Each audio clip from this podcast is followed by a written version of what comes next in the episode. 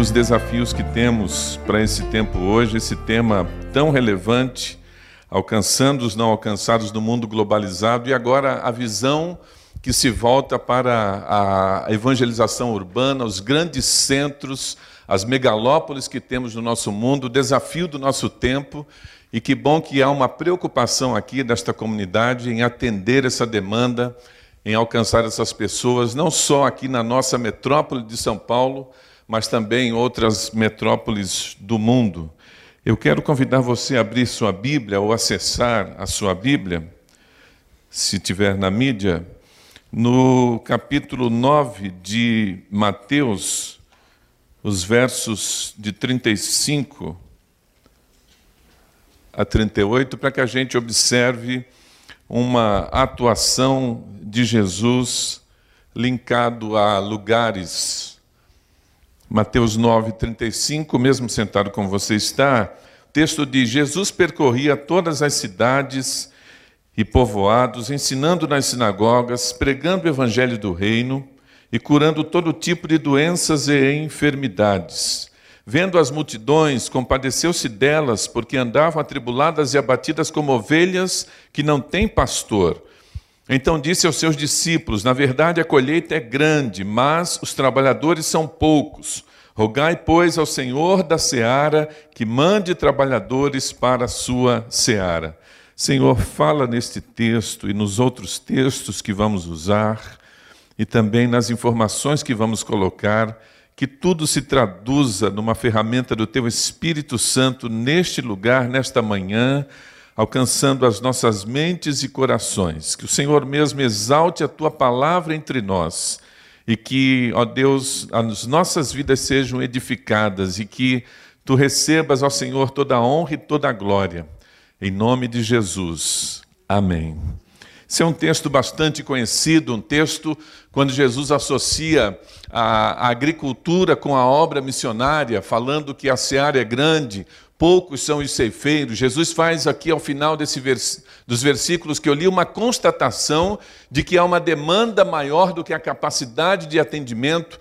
E é muito natural no ambiente empresarial, comercial, quando se detecta uma situação como essa, abre-se um processo de recrutamento, de ampliação de espaço, de contratação de mão de obra, para que se atenda essa demanda. E Jesus também abre um processo de recrutamento no texto. Só que ele não manda a gente buscar ah, o apoio de um headhunter, ah, colocar numa plataforma de mídia ou num classificado como era antigamente aquele jornal de domingo que quem queria um emprego procurava. Mas Jesus fala que se nós queremos gente para trabalhar, nós temos que falar com o Pai, porque Ele é o dono da obra. Roguem ao Pai, peçam ao Pai, e Ele vai mandar trabalhadores para a sua seara. Mas o interessante nesse texto, que nós temos aqui um microciclo missionário, é que o texto diz que Jesus foi em todas as cidades e aldeias da nação de Israel. Ouso dizer que ele foi em todas, que não ficou nenhuma sem ele pisar, que naqueles três anos, três anos e meio, ele foi em todos os lugares. Ele andou com pessoas, ele conviveu com pessoas, ele atendia a multidão, ele atendia uma pessoa numa casa como Zaqueu, ele falava com pessoas num encontro particular como Nicodemos mas o tempo todo interessado em atender aquele mandato que Deus o havia, havia lhe dado como missão para esse tempo.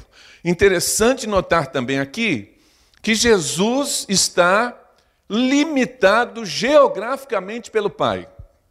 Isto é muito interessante. O Pai colocou limites. Limites geográficos e podemos dizer, Marcos Amado, limites étnicos.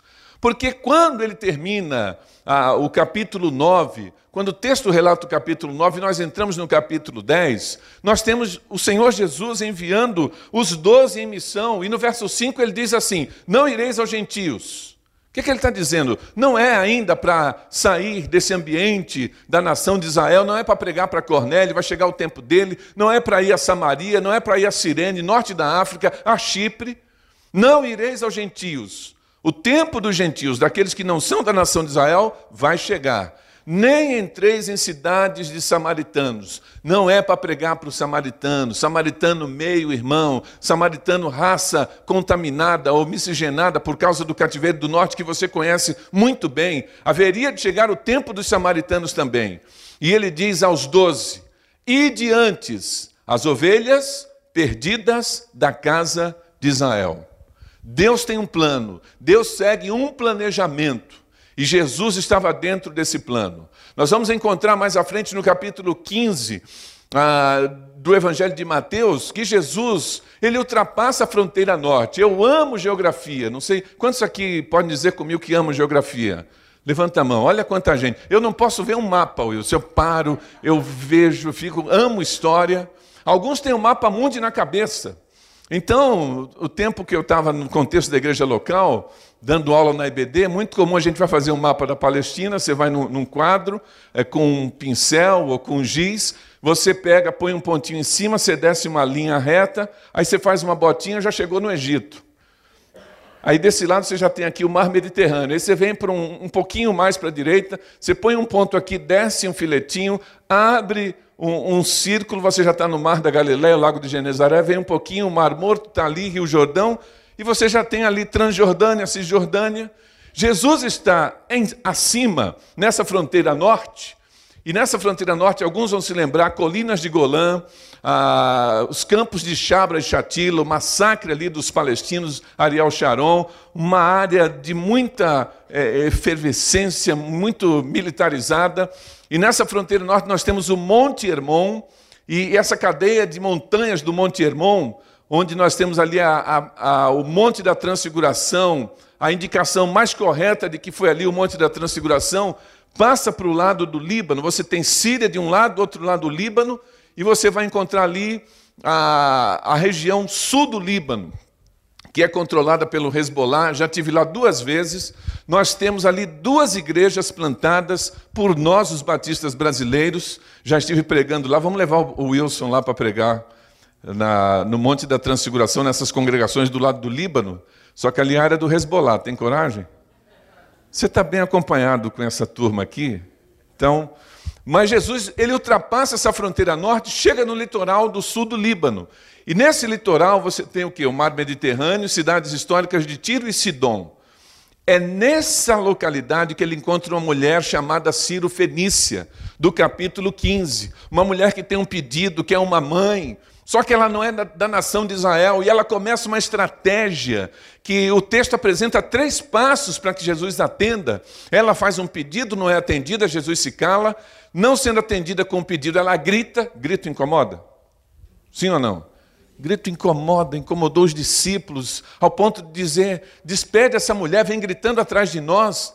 Nessa hora que ela incomoda os discípulos, Jesus, a princípio, nem dá audiência para ela, continua o seu caminho, aí ele para. Só que ele não se dirige a ela, ele fala aos doze. Ele fala aos doze, dando um recado para ela. Porque, na minha visão, ela está, da onde Jesus está falando, de 3 a 5 metros daqui naquela caixa de som aproximadamente. E Jesus fala para os doze assim: Eu não fui enviado senão as ovelhas perdidas da casa de Israel. O que, que ele está dizendo para ela? Não tenho bênção para você agora. Você tem que esperar a minha missão, a minha ministração, o meu arsenal agora está à disposição da nação de Israel. Você não é da nação de Israel, mas ele não diz para ela, ele fala para os doze: Eu não fui enviado senão as ovelhas perdidas da casa de Israel. E nessa hora a mulher muda de atitude, ela pediu, depois ela gritou, e o texto vai dizer que por último ela adorou. A adoração sempre resolve, porque a adoração aproxima a gente de Deus.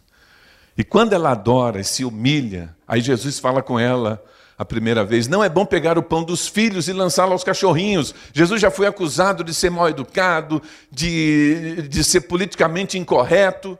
Mas Jesus está citando um ditado popular que naquela aquele contexto não era ofensivo, hoje para alguns pode ser. Ele simplesmente está sendo direto para dizer para ela: não é correto pegar o pão da mesa da família para alimentar quem não é da família. Não é correto pegar o pão dos filhos para alimentar quem não é filho.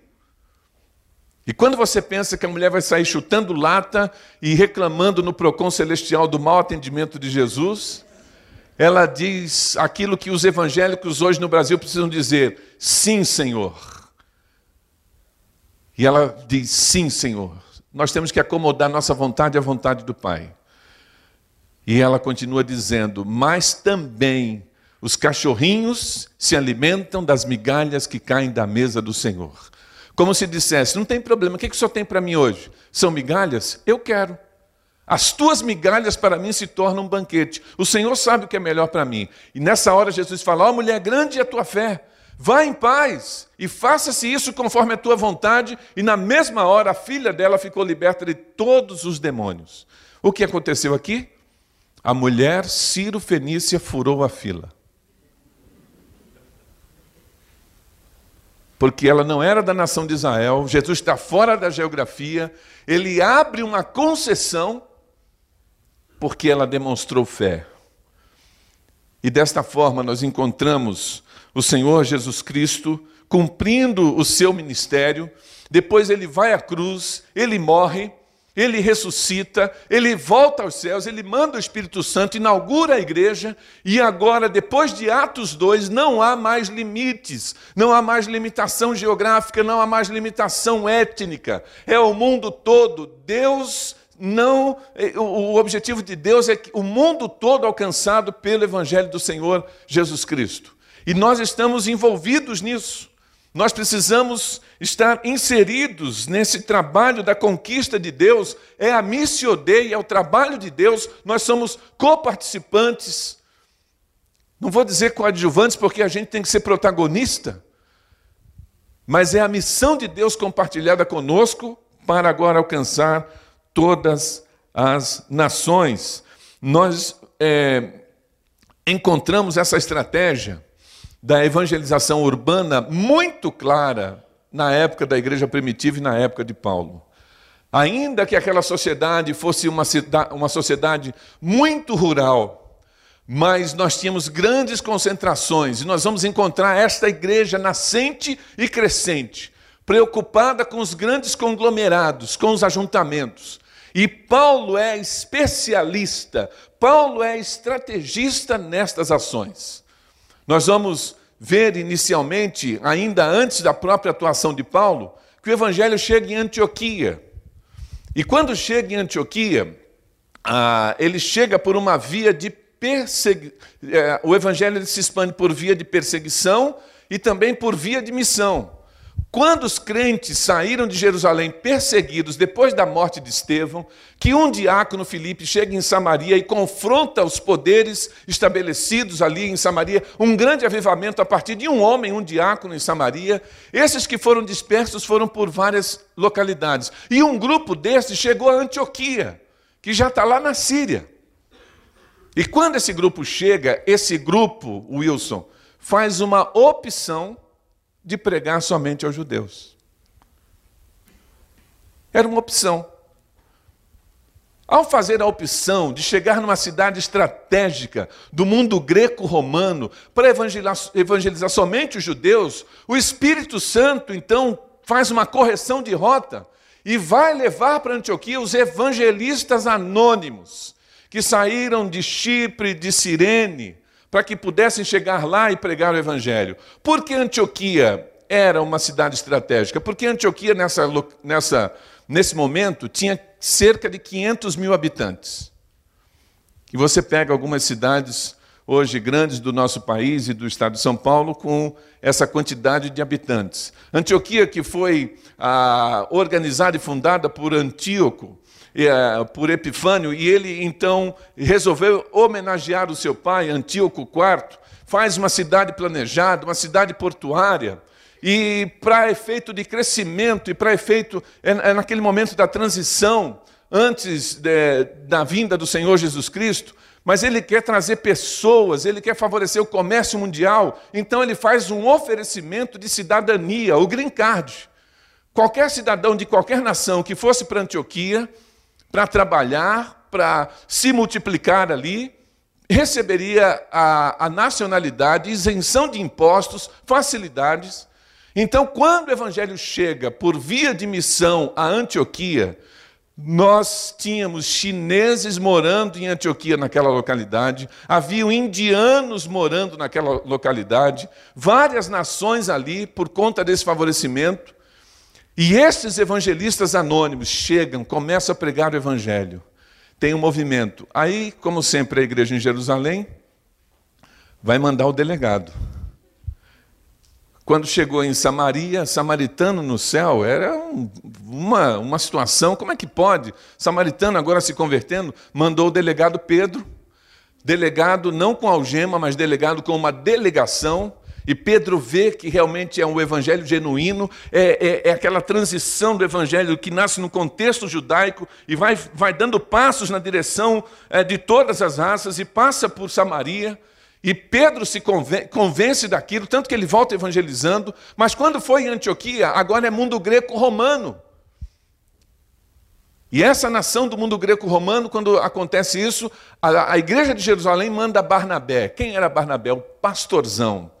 E ele vai lá para comprovar se era realmente assim. Ele traz Paulo depois de, dos sofrimentos, depois do tempo no deserto, o seminário no deserto que Paulo fez, os açoites que recebeu, apanhou muito na sua terra. Ele vai a Tarso e chama Paulo, eles começam a discipular. E essa igreja de Antioquia é referência em missões.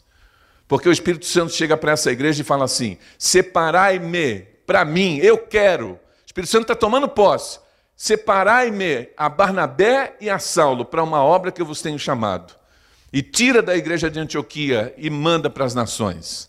A partir desse movimento do Espírito, nós temos Paulo indo em localidades estratégicas. Vejam o trabalho que ele teve para pregar para corintiano. Dá trabalho, né, Wilson? Corintiano dá trabalho há tanto tempo. Oh, desculpa, gente. Os habitantes de Corinto deram trabalho a Paulo. Então Paulo chega lá. Corinto era a segunda cidade de importância do Império Romano. Contava naquela época cerca de 750 mil habitantes, uma cidade portuária, um, um, uma cidade com muita idolatria, com muitos deuses, estratégica, e Paulo planta o evangelho ali na cidade de Corinto. Começa na sinagoga, é expulso, vai para a casa do vizinho, começa a pregar na casa do vizinho, o chefe da sinagoga se converte, depois o outro que entrou no lugar toma uma surra, se converte também, Sóstenes escreve uma carta junto com Paulo. O Espírito Santo é maravilhoso, gente. E como ele conduz as coisas, e uma igreja estabelecida em Corinto. O tempo passa, ele vai a Éfeso, 500 mil habitantes. E chega ali a Éfeso, começa a pregar e faz a sua estratégia usual da sinagoga. É expulso também. Aí Paulo fala: vou montar um seminário. O primeiro seminário teológico aconteceu em Éfeso. Por quê? Porque Paulo chega lá, ele é expulso e ele está se utilizando de uma situação em que ah, havia um costume. O mundo greco-romano começava muito cedo. As pessoas levantavam ao nascer do sol e já começavam a trabalhar, até por conta da temperatura mais amena, e eles faziam várias atividades ali e paravam para almoçar às 11. 11 horas era a hora do almoço, usualmente. Das 11 às 5 da tarde, em alguns lugares, 4 da tarde, era a siesta. Você lembra disso, alguma coisa? Essa soneca depois do almoço, a gente pensa que é do contexto espanhol, né? E tal, é do mundo greco-romano. Parava tudo das 11 até as quatro da tarde, cinco da tarde. Depois voltava, abria a loja, o comércio.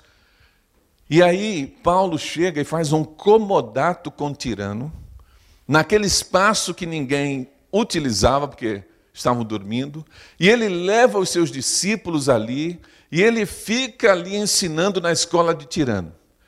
Éfeso, uma cidade que atraía muita gente por questões comerciais, atendimento médico, tantas situações, aquelas pessoas que vinham de outras localidades sabiam que no tempo que a cidade estava parada, Paulo estava funcionando ali, na escola de Tirano, e muitos iam para lá, se convertiam, ao ponto do de Lucas registrar que por conta dessa ação em Éfeso, toda a Ásia conheceu o evangelho do Senhor Jesus Cristo porque aquilo foi se disseminando. Então, nós observamos aqui esta preocupação de Paulo, que é uma preocupação do Espírito Santo de Deus de atender demandas, mas também de alcançar as pessoas que estão nos grandes centros, a, a fim de que o Evangelho do Senhor Jesus Cristo possa ser acessado. Há um case interessante, e eu estou monitorando o tempo aqui, um case interessante quando dois missionários eh, suecos estavam pregando no Vietnã. Eu tenho até um vídeo ali, mas acho que não ficou. É, foi um erro meu, não, ele não vai conseguir projetar. Mas dois missionários estavam no Vietnã para atender um país comunista, você sabe da, da questão da dominação comunista, a perseguição ali. E por conta de uma questão comercial, houve um êxodo de vários vietnamitas que saíram do Vietnã para a Malásia. A Malásia é República Islâmica da Malásia. Toda vez que você pegar um país que tem esse título, República Islâmica, você pode dizer que há uma interferência da lei islâmica, da Sharia, Sharia, Sharia lá, como você queira. Então, a religião ela interfere no, no direito civil, nas relações comerciais, em tudo. E na Malásia é proibido pregar para 70, 60, 70, 60% da população. Porque são os Malaysians de, de natural, é, é, oriundos dali, e eles, então, quando nascem, já são muçulmanos, a, a documentação, certidão de nascimento, tudo já coloca lá que ele é muçulmano. Então a lei lá diz que é proibido pregar para essas pessoas, mas para aquele que é estrangeiro, que não é daquela nação, é permitido. Então, há, existem muitos indianos de um outro background, chineses, indianos, têm a nacionalidade da Malásia, para esses você pode pregar.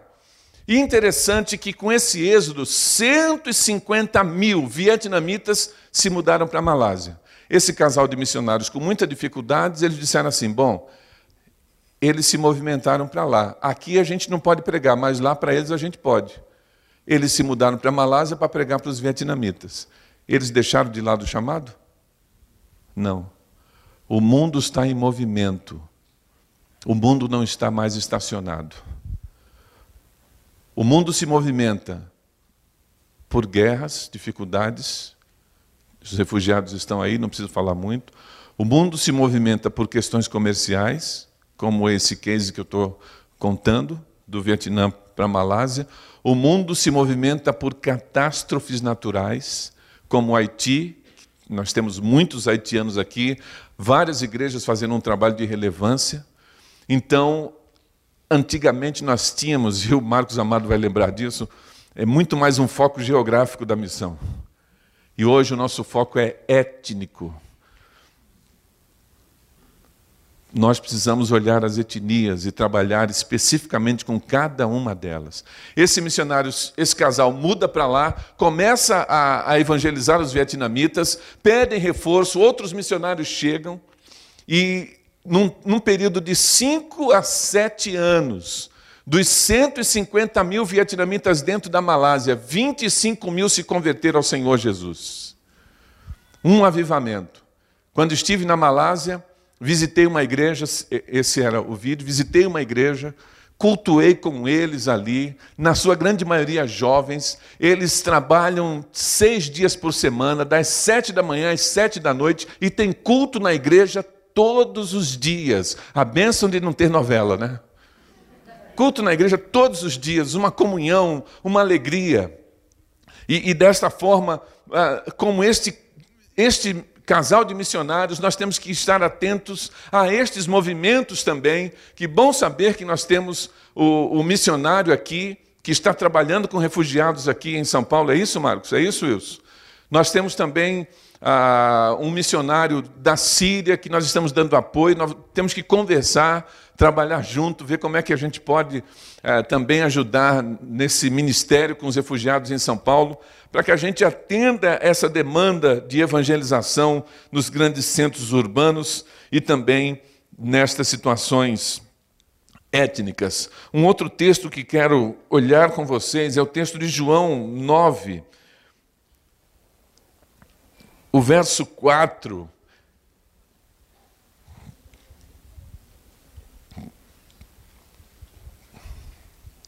João 9,4 que diz assim: façamos as obras daquele que me enviou enquanto é dia. A noite vem quando ninguém mais pode trabalhar. O Senhor Jesus Cristo está aqui respondendo uma pergunta teológica.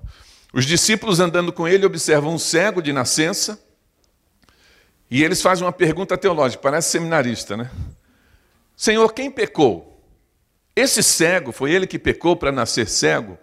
Ou os seus pais pecaram? Eles estão querendo uma resposta sobre maldição hereditária.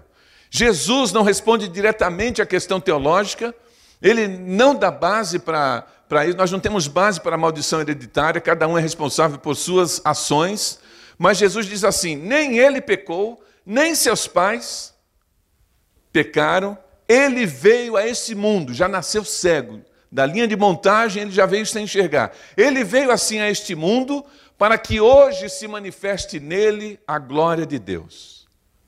O que Jesus está dizendo é que em algumas situações, eu e você podemos ser ferramenta do milagre. Não diga amém, tá? Porque não é fácil. Jesus está dizendo que aquele homem foi escolhido desde o ventre pela soberania de Deus, ele vai ser cego, ele vai viver 40 anos sem ver a luz do sol, mas ele agora é uma ferramenta, um instrumento do milagre. E hoje a glória de Deus vai se manifestar para ele. Jesus cospe no chão, faz lodo, não dá tempo de explicar toda a questão cultural de que no sábado o judeu não cospe no chão, só na pedra, para não fazer massa, e massa lembra trabalho, trabalho lembra sábado. Então você tem a, a, a, lei, aí você tem a explicação da lei, a Midrash, a Mishnah, e eles foram amplificando e tal. Não pode carregar a cama no sábado porque não pode carregar o peso, quanto pesa. Então isso tudo. E Jesus cospe no chão, faz lodo, passa nos olhos do cego e fala: Meu filho, vai se lavar no tanque. Ele vai lá e volta vendo. Mas é nesse contexto, servindo as pessoas, Jesus fala para ele: façamos, no plural, eu e você, todos nós, as obras daquele que me enviou, enquanto é dia. A noite vem quando ninguém mais pode trabalhar. Jesus está dizendo que existe aqui oportunidades que a gente precisa aproveitar.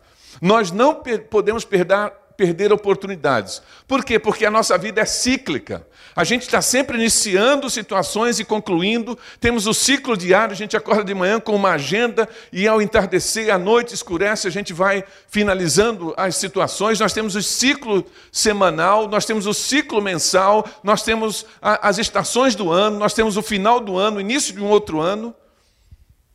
Dia e noite apresenta para nós nesse texto oportunidade. Dia significa ambiente favorável para se trabalhar. Porque Jesus aqui está num contexto onde não há tecnologia da energia elétrica, onde não havia iluminação artificial e havia uma dependência total das ações à luz do sol. É durante o dia que se trabalha. Além dessa questão é, da luz, da necessidade da luz, também Deus colocou uma informação genética no nosso corpo, que a gente está mais disposto ao trabalho à luz do sol durante o dia. Vai escurecendo, vai entardecendo, a gente vai ficando um pouco mais lento, né? um pouco mais devagar, um pouco mais corintiano, quer dizer, desculpa, um pouco mais sonolento. E desta forma, ah, Jesus está dizendo que tem o momento propício para se trabalhar à luz do sol. Hoje em dia nós temos tecnologias ah, que colocam o trabalho 24 horas com lâmpadas potentes que reproduzem um dia perfeito como a luz do sol e as pessoas podem trabalhar 24 horas seguidas. Mas nesse contexto não era assim.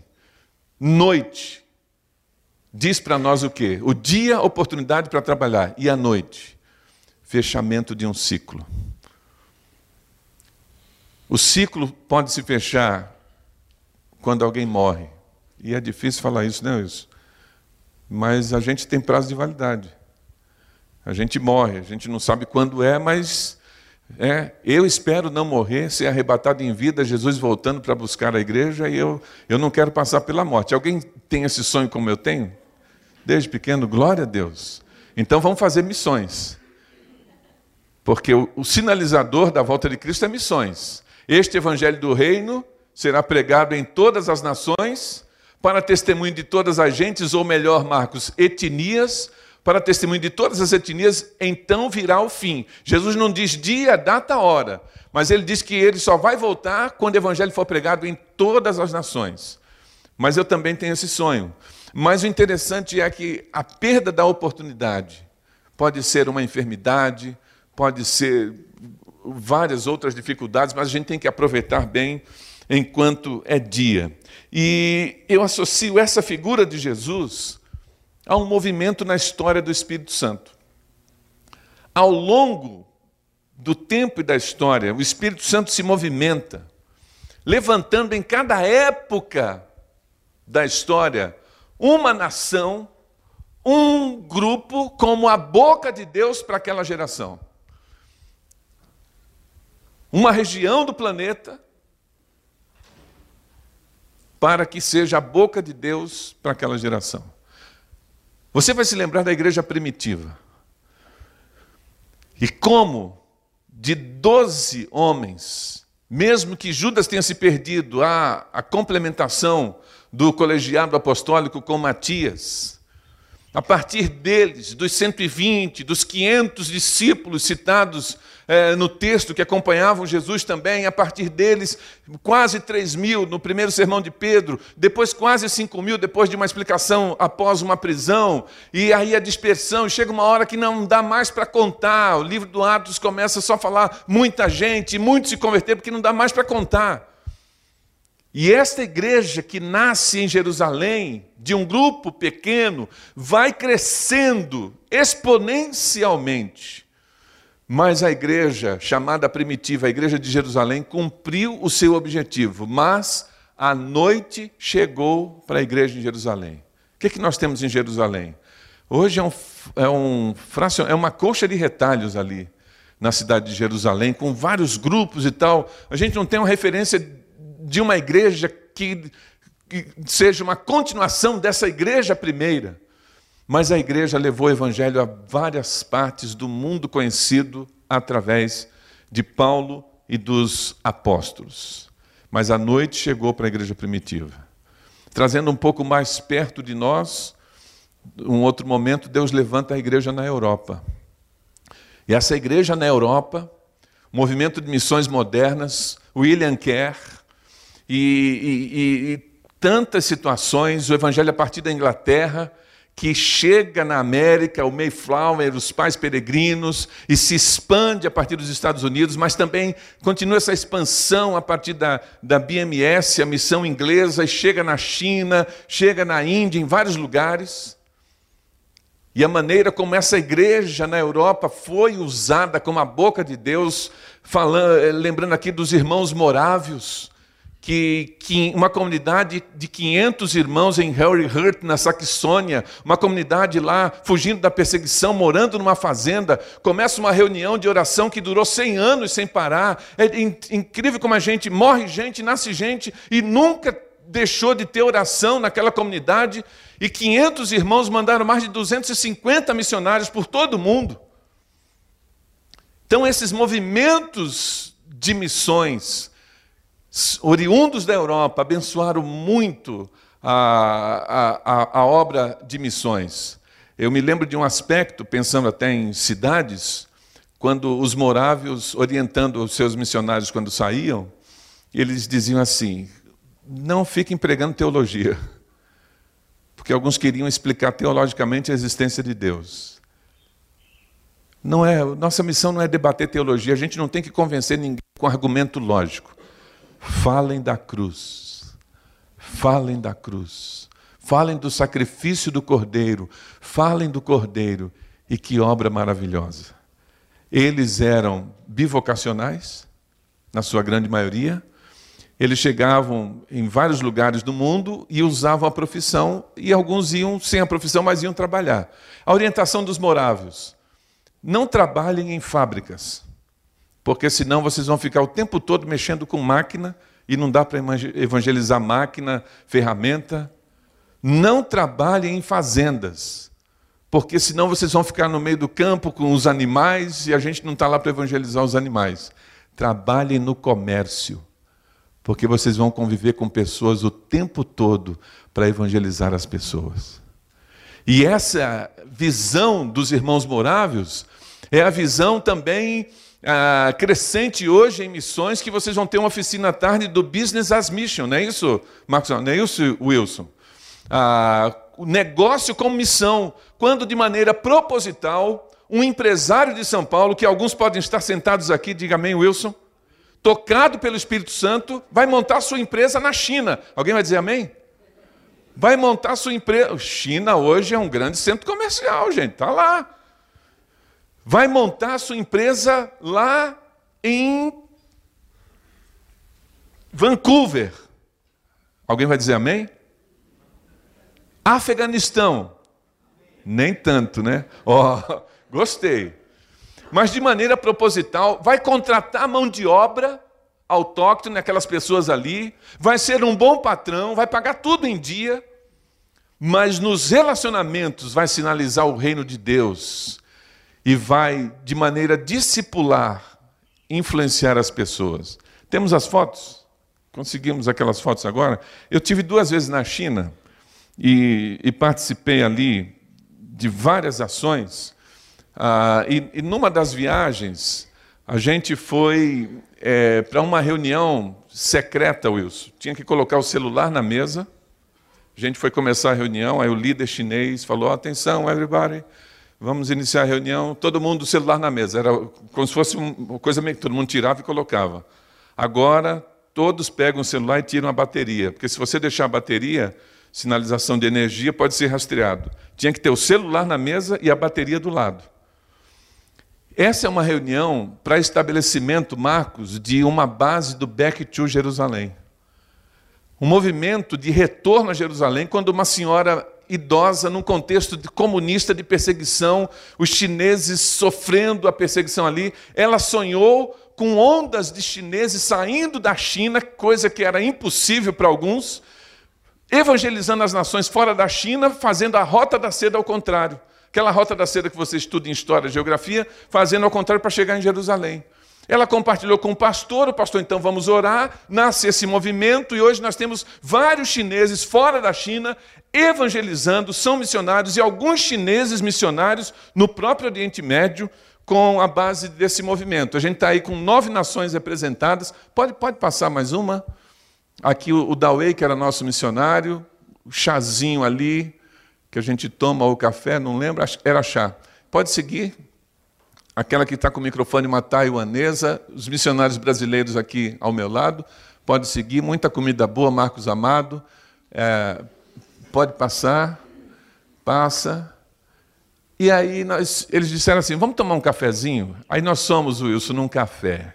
Quem aqui gosta da infusão da rubiácea? Diga amém. Quando eu falo isso infusão da rubiácea, tem gente que acha que é cachaça. rubiácea é a sementinha do café que é rubi, é o nome científico. Infusão passa por um processo de fervura. Né? Eu amo café. Você gosta de café com pão de queijo? Amém? Café com empadinha. Café com coxinha. Café com bolo de milho. Aleluia. Fala isso essa hora do dia. Pode seguir. Aí vamos tomar um café. Estamos ali. Pode, pode passar. Pode seguir. Mais uma. Mais uma. Pode passando. É um café como você está vendo, como outro qualquer, né? Ah, pode parar aí um pouquinho. Só que esse café, ele foi estabelecido por um casal de missionários que foram para a China para evangelizar. Essa é a cidade de Harbin, no norte da China tríplice fronteira. De um lado está a União Soviética pertinho, do outro a Coreia do Norte e aqui a China. É, quase não tem ogiva nuclear nessa região. Né? É, aquelas esculturas de gelo é, nessa cidade são famosas ali, tem o rio que congela na fronteira. E esse casal foi para lá para evangelizar através dos negócios em missão, do Business as Mission.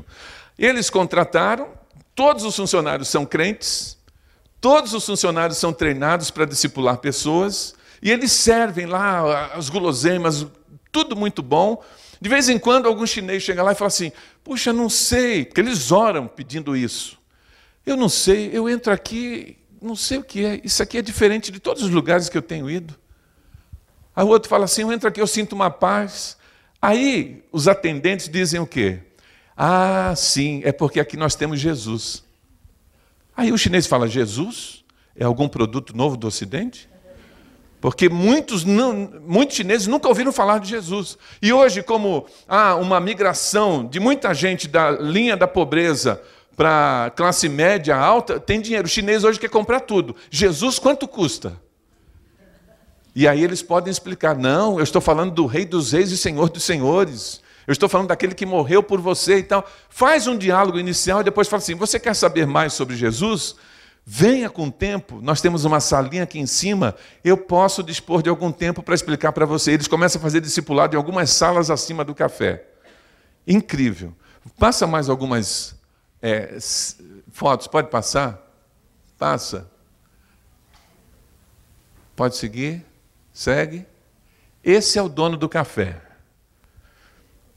Ele é da Papua Nova Guiné. A etnia dele, canibal.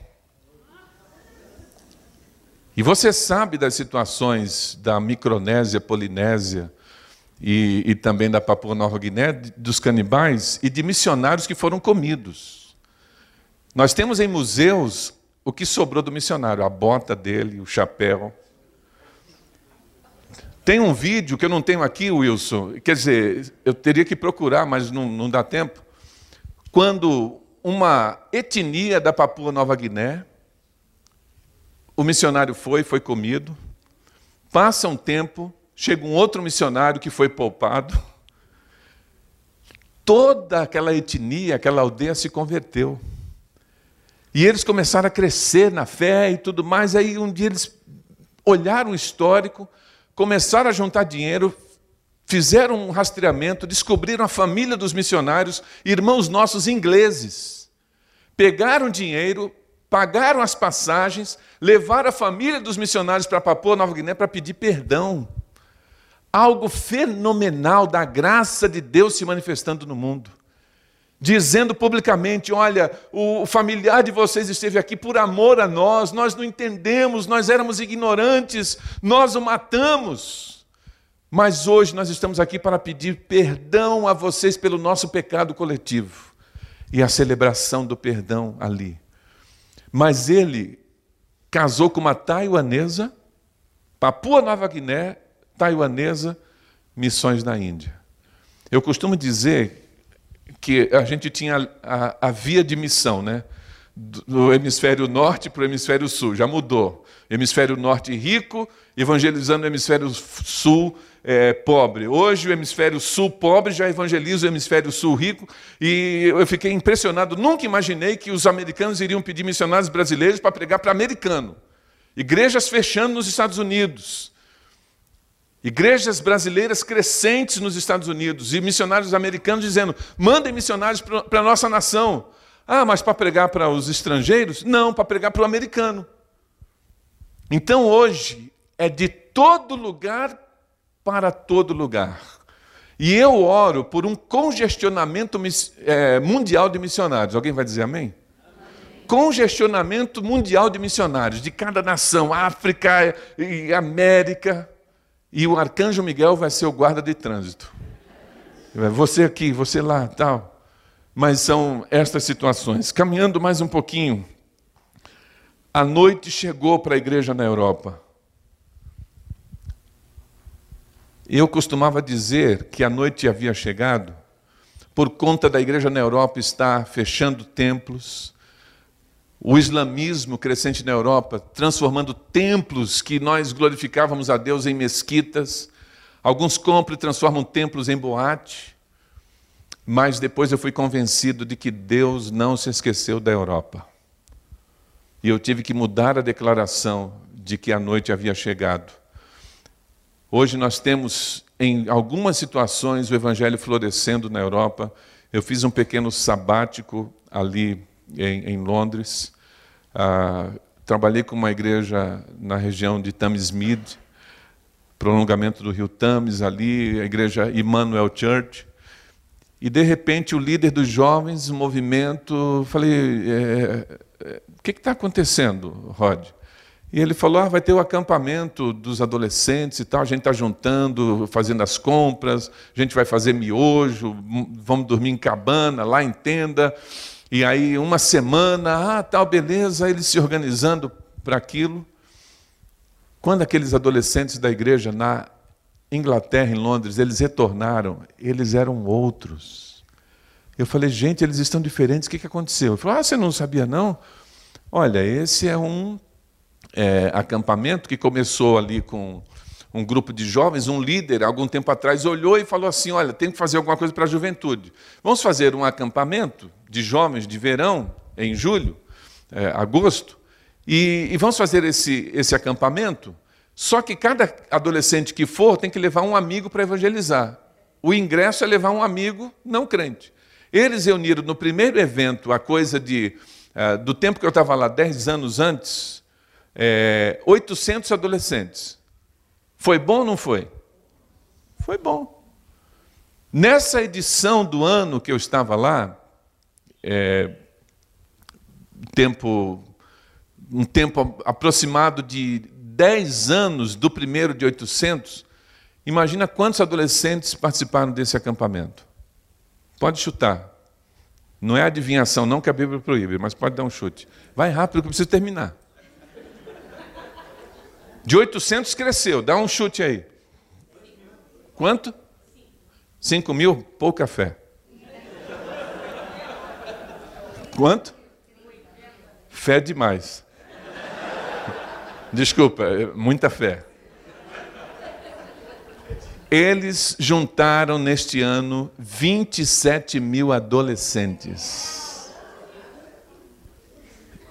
Na Europa. E aí tem adoração a Deus, tem estudo da palavra, e eles crescem, são evangelizados. Deste acampamento de 27 mil adolescentes, 3.500 adolescentes na Europa se converteram. Tudo bem, como é que se junta 27 mil adolescentes num lugar? Eles fazem em semanas. A cada semana, e quem vai na primeira é proibido de ir na segunda, que ele quer voltar. Então, eles, naquele mês inteiro, em cada semana fazendo acampamento, eles contam esse tempo. Eu teria outras situações mas eu vejo que hoje a Europa está por volta de duas horas da tarde. Não, o sol não se pôs, duas da tarde. Outro movimento que Deus usou muito, a igreja na América. Nós temos hoje na América a maior quantidade de missionários espalhados no mundo da missão americana. E em algum momento nós começamos a dizer, por causa do George Bush, pai, por, eh, do George W. Bush, o filho, não o pai, por causa das guerras, tantas situações que as portas se fecharam para o missionário americano. E alguns pensando que, mas eles ainda fazem um trabalho extraordinário de relevância só que em alguns lugares o missionário americano não entra. Justamente por causa desse histórico do passado, justamente por causa da sua própria etnia. Então, dessa forma, os americanos já não podem fazer tudo o que eles querem fazer no ambiente onde nós temos os países mais fechados do mundo, mas eles estão trabalhando. Então, eu coloco meio-dia o horário do dia da oportunidade da igreja americana. Brasil. Qual é o horário que você dá para o Brasil? Em que horário do dia missionário nós estamos? Pensa na história, estamos dizendo um dia missionário. Em alguns, algumas situações já a noite chegou, Europa, quatro da tarde, ainda tem praticamente ali quatro horas é, duas da tarde, quatro horas para trabalhar, meio-dia, Estados Unidos ainda tem metade do dia, e o Brasil? Vou ajudar vocês. Qual é o momento do dia onde a maioria das pessoas está acordada? Qual o horário do dia onde a maioria de nós estamos acordados? Seis horas da manhã tem gente acordada? Tem? Tem. Mas é a maioria? Não. Oito horas da manhã tem gente acordada? Tem. Aumentou o número de seis para. Aumentou. Mas é a maioria? Não. Qual é o horário onde a maioria já está acordada? Dez horas da manhã. E na minha visão, hoje, o Brasil está no dia missionário às 10 horas da manhã. Por quê? Porque nós já temos mais de 100 anos de história missionária. Marcos e Wilson. Não é assim? Nós não começamos agora, não é seis da manhã, porque a gente não está iniciando o dia. A gente já semeou nas nações há mais de 100 anos de semeadura. Temos muito que fazer, mas temos muito para agradecer também. Então, às 10 é, na minha visão, é o potencial máximo. É quando a gente está mais desperto, é quando tem, tá, a maioria já está em atividade. Para dizer que hoje, como nação brasileira, nós temos no mundo as melhores oportunidades de levar o Evangelho a todas as nações. O Brasil tem as melhores oportunidades. Quisera eu ter mais tempo, mas vou tentar correr aqui. Por alguns aspectos, nós temos essa vamos dizer, vantagem, não por orgulho. Formação da nossa etnia. Qual é a cara do brasileiro? Hã? É. Qual é a cara do africano? É bem, claro, é bem característico, é é o negro né? ali, ah, bem característico. Qual é a cara do alemão? bem definido, o anglo-saxão, claro, alto, olhos claros. Qual é a cara do chinês? Qual é a cara do japonês? Qual é a cara do Brasil? O Brasil tem a cara do mundo. Por quê? Porque na formação da nossa etnia, simplesmente Deus falou assim: vou juntar três continentes. Temos o índio americano que já estava aqui, aí chegou o europeu, o branco, o português, um pouco de espanhol, eles vieram para cá, por uma questão comercial, de lucro, trouxeram os africanos, e o que aconteceu no Brasil foi aquilo que não aconteceu em outras colônias. E houve uma miscigenação dessa raça, porque o português casou com a negra, o negro com o índio, o índio com o português, e houve essa mistura, e saiu a gente assim, ó, Brasil bonitão como nós aqui, ó. Quem viaja pelo mundo e quem anda em missões sabe que quando você, você chega num, num grupo étnico, você vê a fisionomia, você chega no Brasil, você encontra. Impressionante a semelhança de face do marroquino com muitos brasileiros. Eu não é, Marcos Amado? Porque você já andou lá. Eu lembro de uma viagem, e a gente vai nas viagens missionárias ao Oriente Médio, a gente deixa a barba por uma questão até de segurança também. Eu lembro de uma viagem que eu entrei numa loja antes do missionário, e aí o árabe, eu, eu saudei ele, né? Sabah el Habibi, Kifak Habibi. E eu não falo árabe, mas eu tenho algumas palavras, algumas saudações. E tal. Ele começou a despejar o árabe em cima de mim e pegar, queria vender. Né? Eu não, I'm Brazilian. E Aí o missionário chegou, ele não acreditava que eu não era árabe. Só acreditou depois de mostrar o passaporte. Então, a gente tem né, essas faces, porque Deus formou. Só que houve outra situação. Os movimentos mundiais trouxeram mais gente para cá. Tem japonês morando no Brasil? Tem chinês morando no Brasil? Tem. Tem. Então, essa mistura nossa favorece a obra missionária. Uma outra coisa que ajuda o futebol brasileiro. Está em baixa, né? Já teve bem, mas há um respeito pelo Brasil por conta do futebol. Nós ainda temos cinco títulos mundiais. Quantas vezes a gente chega numa fronteira, às vezes para pegar um visto, para passar pela bagagem, Brasil e tal, o cara já tira você dali. Não é que a gente está fazendo alguma coisa errada, não, né? Mas há assim uma afeição pelo Brasil. E eu quero terminar contando uma história, aquele, aquele PPT. Nós temos um trabalho do norte do Iraque, o Habib vai ao Iraque, glória a Deus, Bérica, Bérica. E um projeto que surgiu para cuidar dos refugiados da igreja em Bagdá. Nós plantamos duas igrejas em Bagdá, uma que chegou a 600 membros no contexto de guerra, uma outra com mais de 200 membros. E havia muita perseguição, e nós fizemos um movimento para levá-los para o norte do Iraque, a região dos curdos, no Kurdistão. É uma área militarizada, tudo. E aí fizemos um movimento aqui de levantamento de recursos, conseguimos o recurso, o missionário foi, o Khalil Samara, para comprar um terreno no norte do Iraque para o nosso projeto. Casas para refugiados da guerra, uma escola de ensino infantil até o que seria equivalente à oitava série, escolinha de futebol e a igreja, era o nosso projeto. Quando o missionário foi lá para dar entrada na documentação para comprar o terreno, os irmãos disseram assim: tem que ir no governo e pedir autorização. No Iraque, ninguém trata a compra de uma propriedade com o dono. O governo autoriza primeiro. Ele foi numa repartição pública, chegou lá, sou brasileiro, represento uma ONG do Brasil, quero comprar um terreno aqui para um projeto social no norte do Iraque. O atendente olhou assim e falou: Sou brasileiro? Sou. O senhor fala brasileiro? Eles não sabem que nosso idioma é português. O senhor fala brasileiro? Falo. Espera um pouquinho. Ligou, Daqui a pouco chegou um camarada, dois de altura por dois de largura, e ele falou assim: Olha, vai com esse senhor, porque tem uma pessoa muito importante que quer falar com o senhor agora. O Calil olhou para o camarada e falou assim: Hum, vou ser preso de novo. Chegou lá, era o melhor restaurante de do. Eu já comi duas vezes lá, já tive nessa região três vezes. Melhor restaurante da cidade de do uma das capitais administrativas do Kurdistão sentou numa mesa reservada, logo veio um senhor idoso com dois seguranças, sentou na frente dele, falou assim: Já estou sabendo de tudo, o senhor é brasileiro, né? Sou. Senhor fala brasileiro, né? Falo. Senhor quer comprar um terreno, um projeto? Sim. Então tá bom.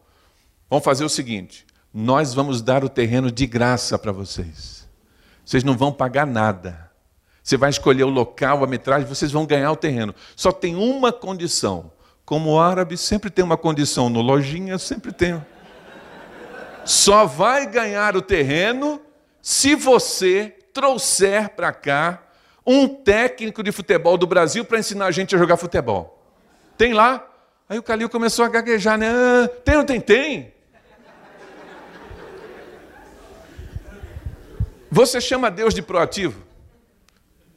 Deus é proativo, sim ou não? Sim ou não? Não. Não. Chamar Deus de proativo é diminuir Deus. Proatividade é uma organização nossa para a gente não perder o controle. Deus tem tudo sob controle. Deus não precisa fazer uma listinha de tarefas, né? Deus não é proativo, Deus é soberano. E nessa soberania, enquanto foi pedido lá, Deus levantou um técnico aqui ah, de futebol no Brasil, um assistente técnico do Santos, num congresso missionário que estávamos fazendo, ele conversou comigo, apresentei para o Marcos Grava, pegamos lá o, o currículo dele, é, tudo direitinho, e ficou lá. Quando o Calil voltou do Iraque, dizendo: Olha, tem que arrumar um técnico. Já tinha, porque Deus tinha preparado. Nós mandamos o técnico, tem as fotos aqui, ele assinando o contrato. Ah, volta um pouquinho. Aqui é o governador do Kurdistão, o Tamar, o Calil e o técnico. Há uma indicação de que ele estava até na Nova Jerusalém, o Carlos. Esse técnico estava na igreja com Wilson Santos, o Carlos. Pode, pode, pode seguir. Ele está assinando o contrato no norte do Iraque. Pode seguir. Aqui o, o contrato. Pode, pode passar. Nós demos essas camisas do União São João de Araras, autografadas pelo Roberto Carlos, para a primeira igreja batista de Bagdá, numa das conferências que fizemos lá, tinha até futebol. Jogava futebol seis da manhã porque a temperatura é acima de 45, 49 graus. Então, os iraquianos chamavam a gente seis da manhã para jogar bola com eles. Pode seguir? E aqui nós temos esse senhor aqui, da, da sua direita, ele é o primeiro que falou com Calil, ele é o vice-governador do Kurdistão. Aí você tem o pastor Sebastião, que estava na caravana com a gente, o Farid Sadir, pastor da primeira de Bagdá, o Farouk, que era, foi ministro de infraestrutura do Saddam Hussein, se converteu, amigo do governador, é nosso missionário, eu, o Calil e o Moisés aqui, o nosso missionário ali também. Quando chegou nessa viagem, a gente estava para desistir, porque nós mandamos o técnico, eles não deram o terreno. Enrolaram a gente três anos. Nessa viagem, nós orando, dizendo assim: se não acontecer nada, a gente desiste. Mas oramos, tinha que dar um destino ali. O vice-governador encontrou a gente, pediu perdão. Vocês mandaram o técnico, a gente não deu terreno ainda. Quantos dias vão ficar na região? Nós falamos quatro dias. O governador volta amanhã, vão marcar uma audiência. Marcou uma audiência com o governador. E o governador falou assim: aqui a nossa palavra vale mais do que qualquer documento escrito. Virou para o vice-governador e falou assim: sua missão no governo agora, primeira, é tratar da doação do terreno para os brasileiros. Um ano depois, irmãos, olha, olha só a imagem, quando nós voltamos lá, pode passar. Esse é o projeto norte do Iraque. Aqui na ponta, aqui em cima é a igreja, o templo, onde o Wilson vai pregar. Está vendo o púlpito ali, o Wilson pregando ali? Aí nós temos o campo de futebol aqui, a escola tal, pode seguir. Aí uma maquete do, do que vai ser a, a fachada, pode seguir. O ISIS atrasou isso, a gente teve que parar tudo por causa do ISIS. E aqui, gente, lançamento da pedra fundamental no local do terreno. O terreno foi doado para a gente, papel passado, tudo direitinho. E eles fazem esse, essa cerimônia de lançamento da pedra fundamental. Aqui, cada líder vai lá e coloca uma colher de massa, simbolizando a, a unidade da parceria. A gente estava trabalhando tudo lá, tratando, aí o vice-governador falou assim: é, tem dinheiro aí do Brasil? Aí eu falei, por quê? porque a gente tem que pôr, junto com os documentos da parceria, são assinados e são colocados ali dentro uma cópia, e colocam uma, uma embalagem para impermeabilizar a plástica, põe lá dentro e sela, e em cima põe uma pedra de mármore. E aí o governador falou assim: tem que pôr dinheiro aqui. Eu falei: meu Deus, por quê? Para simbolizar que quem vai sustentar o projeto é o Iraque e o Brasil, tem que ter dinheiro dos países aqui. Ele puxou a mão do bolso, tirou uma nota de dinar. E aí eu morri com vintão. Lembra aquela nota amarela do mico leão? Dourado? Era o que eu tinha no bolso, coloquei lá, está lá. E aí fechou, pode passar. Está aí o vice-governador colocando a massa, pode seguir. Eu estou colocando a massa aí representando os brasileiros, pode passar. E, ok, pode, pode tirar o, a imagem. Gente, quanta coisa eu, imagino que há um desejo de Deus de fazer no mundo. Quanta coisa. Vocês vão trabalhar no Iraque com auxílio médico? Posso falar mais cinco minutos? Quando a gente estava fechando uma reunião com o governador, um ano antes, o governador pegou o projeto ele falou assim: posso escrever mais um ponto no projeto? Gente, lógico, né? Governador, parceiro. Escreveu de próprio punho: precisamos de um ambulatório médico feminino. Vocês viram naquela imagem do, do início ali? Não sei se ele pode voltar, está lá, um ambulatório médico ali também. E eu perguntei, a gente tem que fazer perguntas. Por que, governador, que o senhor deseja um ambulatório médico feminino aqui. Ele falou assim: porque as mulheres, no nosso contexto, não vão ao médico. As mulheres não querem incomodar o marido, elas vão ficando doentes, elas escondem a doença e elas não procuram o médico porque elas não querem constranger. Está lá, ambulatório médico. Que elas não querem constranger. E aí, quando vão procurar o médico, a doença já está em estágio terminal. Ele falou assim: não tem exame de Papa Nicolau aqui, não tem mastologista. Naquele contexto, a mulher trabalha na casa, muitas não são nem alfabetizadas. Em alguns países árabes mais liberais, um pouco mais como Líbano e Jordânia, você vê a mulher um pouquinho mais independente, em outras regiões não. E o governador virou e disse assim: Wilson, que homem, que marido vai permitir que a sua mulher vá a um médico masculino, um homem, expor a sua intimidade. Ele disse assim: não temos médicas aqui na nossa região. Mas se vocês montarem um ambulatório médico feminino e mandarem as médicas brasileiras para cá, e enfermeiras brasileiras, as mulheres vão ao médico e elas vão ser atendidas. Então, esse projeto, que agora a gente já fez a terraplanagem, terraplenagem, já tem muro, estourou a guerra do ISIS, mas o projeto está lá só esperando alguns passos para continuar. Orem por isso. E quem sabe se você é médico, médica, enfermeira, enfermeira, vai poder dar suas férias lá um tempo, porque a ideia é termos um, uma equipe médica âncora, que passe pelo menos um ano, e médicos que possam dar 15 dias, 20 dias, servindo ali, cuidando deste povo. Abaixe a sua cabeça, feche seus olhos.